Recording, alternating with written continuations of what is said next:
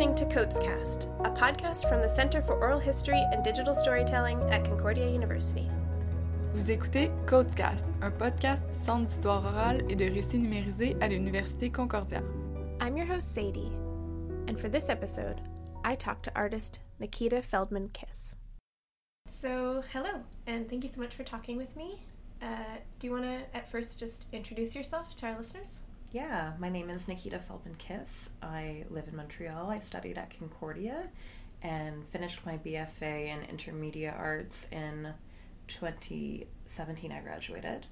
Um, and since I've been practicing as a multimedia artist, working primarily in storytelling and digital installation. Really cool. Thanks. Uh, can you tell me a little more about your work? Yeah, I work largely with. Um, I, I work largely with communities, um, both online and in publics, um, often locally in site specific works. Right now, uh, I have been developing bodies of work with my grandmother and different experiences of matrilineage. Um, so I've made some installations with my mother and my grandmother, looking at intersections of identity and shared experience, specifically as it pertains to multiracial identity, womanhood, and intergenerational experiences of immigration. So the crux of my work is in storytelling. That sounds really interesting. Thanks. Uh, and can you tell me a little bit about how oral history methodology figures into your work? Yeah, absolutely. So I think I came about it kind of through a back door. Um, I started working with communities on Craigslist and different internet communities a few years ago to develop different archives, um, largely of stories.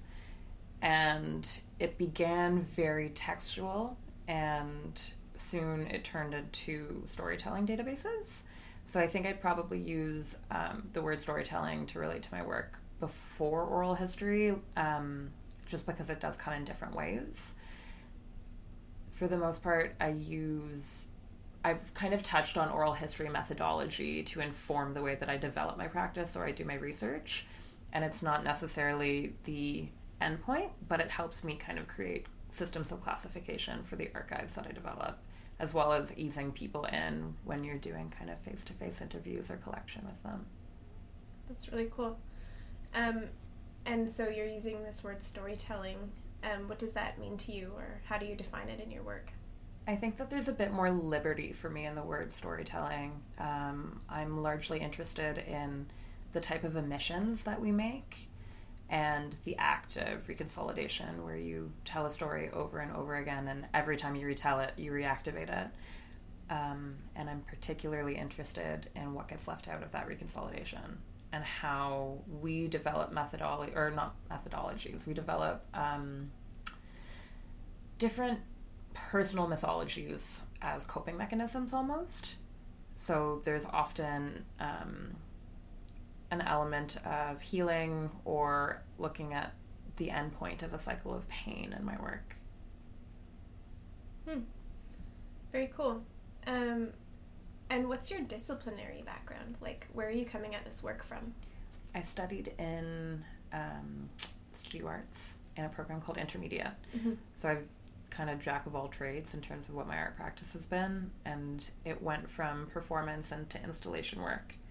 And I think maybe the installation kind of framework is the best way to understand my practice. Of um, I make a lot of work that can live in different settings, so I make work that can be perfect for a gallery space or can also have a different entity online. I'm working a lot with different modes of accessibility so that the people who I'm connecting with in the and like the development of my projects, which are often people who exist outside of an art vernacular, have access to what's made as the final product. Mm-hmm. Um, so right now, I'm working on a, um, a project with larger communities of diaspora and charting different origin stories, specifically as it pertains to experiences of immigration and first, second, third generation Canadian identity. Hmm. And uh, I'm wondering if you can tell me what you're most excited about uh, with your work. Yeah. Um, hmm. Think at the moment, I I had my first major solo exhibit in the summer, and I am focusing on touring that work. So some very interesting collaborations evolved alongside it. I spent the la- well, I spent a full year going back and forth to Ottawa, where I grew up and where my grandmother lives, recording and filming every weekend with her. And we developed a series of video performances, I'll call them, that we did kind of in collaboration with each other. And alongside it was a text that was, it's a kind of auto fiction based on our family history and her and my shared experience. She spent much of her childhood barefoot, a comfort she'd carried to Canada with her. I remember her recalling the smell of the hot dirt on the island and how it came to be replaced with the smell of fresh asphalt in Ottawa. I imagine the way that that smell hangs heavy in the air on hot summer days. Every time I dig my toes into the grass or feel the soles of my feet slap against pavement, I'm reminded of the way she moves her mouth as she describes the sweet, acrid scent of the sticky black binder in the summer sun, and how her eyes gloss over while tracing and summoning these memories and rememories. That was kind of like a text that developed from the oral history archives that I made through the production of that project. Uh, and it was mounted in exhibit in Ottawa in, in June, at the end of June, and I'm starting to tour it, so I have interest in a, from a few galleries, and I'm hopefully going to bring it to Montreal, and I have a couple people interested in Toronto, and getting that off the ground is very exciting. Congratulations. Thanks. um, okay. Yeah, I'm wondering uh, what kind of challenges you've encountered specifically to do with the storytelling aspect of your work. Mm-hmm. I think that um, most of the content I've worked with has been highly emotional, and something I never anticipated or I could never have foreseen was um, the aftercare involved in that. And if you're breaking open kind of more personal, personal stories or um, things that like there's still a lot of emotion to be processed around, there's a certain amount of like emotional labor that does need to come alongside the actual act of um, like charting a story or recording a story.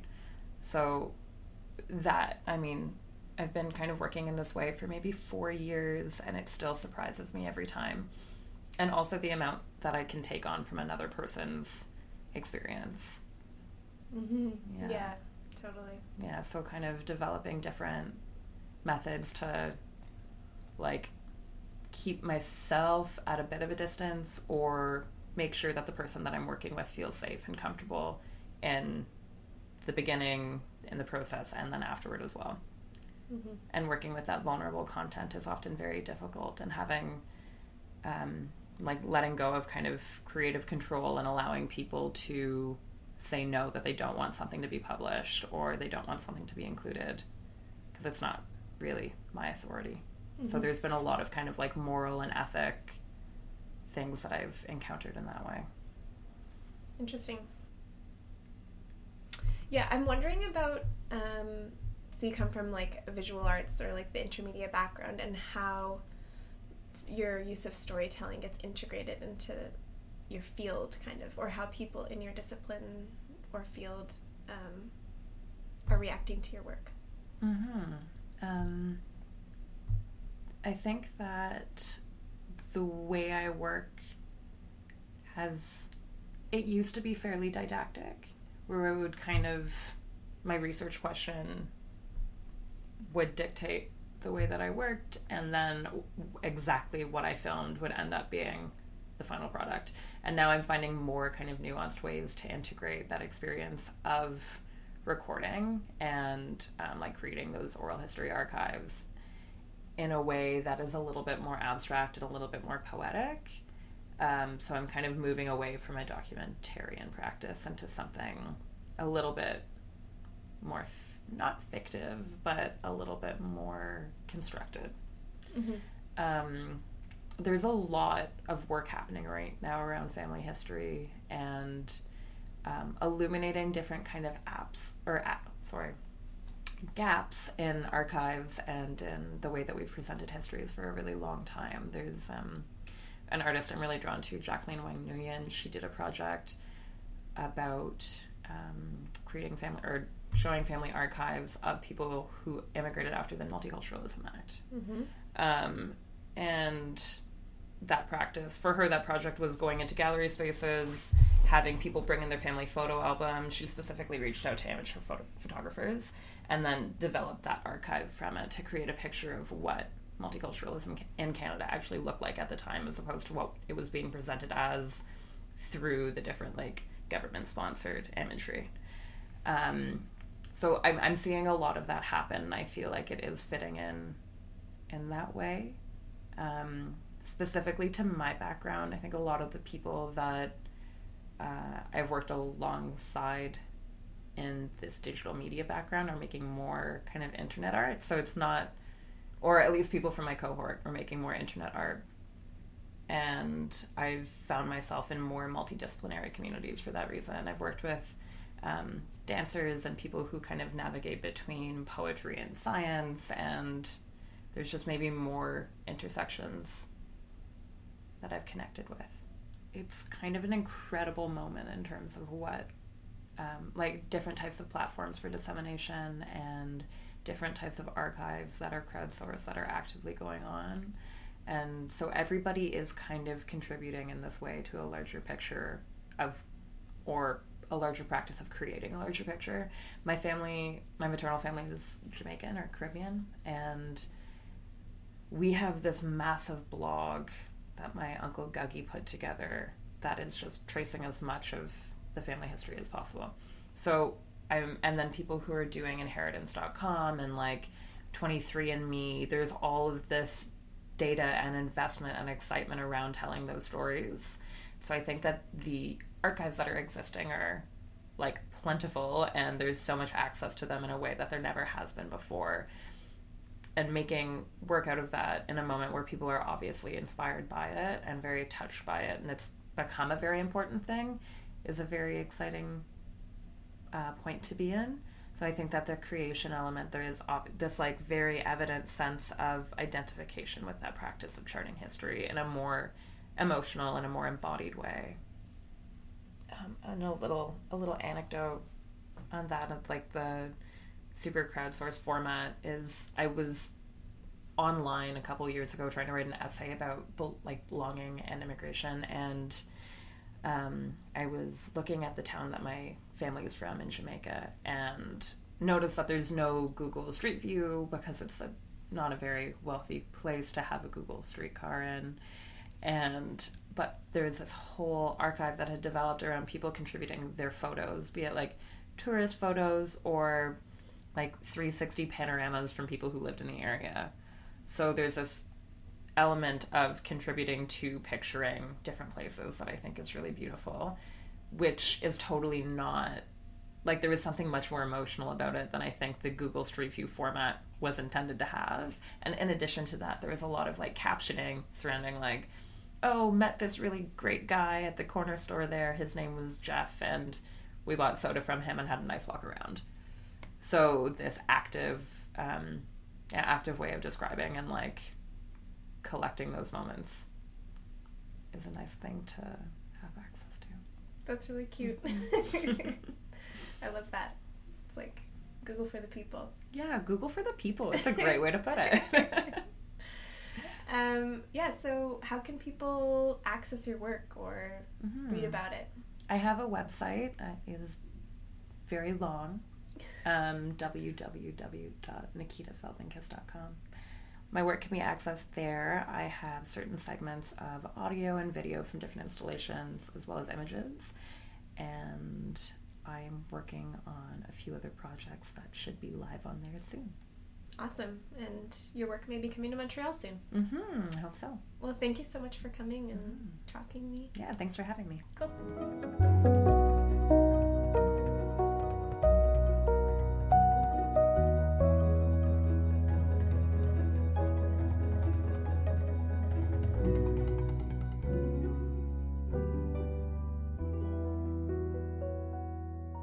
COHDScast was produced by me, Sadie Couture, and Maeva Thibault. Original idea by Marie-Anne Gagnon, supervised by Stefan Martelli. Original music for COHDScast was composed by Jacob Lassard